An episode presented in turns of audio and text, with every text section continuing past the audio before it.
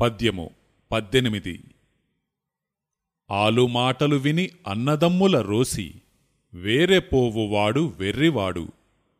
కుక్కతోకను బట్టి గోదావరీదునా విశ్వదాభిరామ వినురవేమ భావము అన్నదమ్ములు మొదటి నుండి ఉండువారు.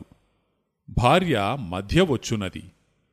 అయినా మొదటి నుండి దగ్గర ఉన్న అన్నదమ్ముల విడిచి భార్య మాట వినుట సహజము.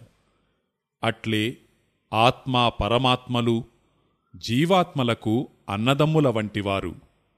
పుట్టుక నుంచి తోడై ఉన్నవారు. అయినా కొంత వయస్సు వచ్చిన తరువాత పనిచేయబూనిన మనస్సుకే జీవులు అందరూ లొంగిపోయి ఆత్మ పరమాత్మా ధ్యాసలను మరచుట జరుగుచున్నది.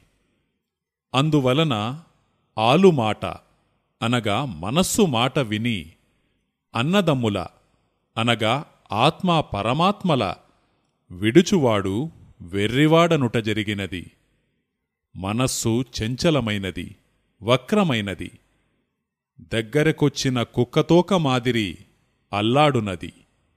దానిని నమ్మిన ప్రపంచమును జయించలేడు. కనుక కుక్కతోకను బట్టి గోదావరీదునా అన్నారు.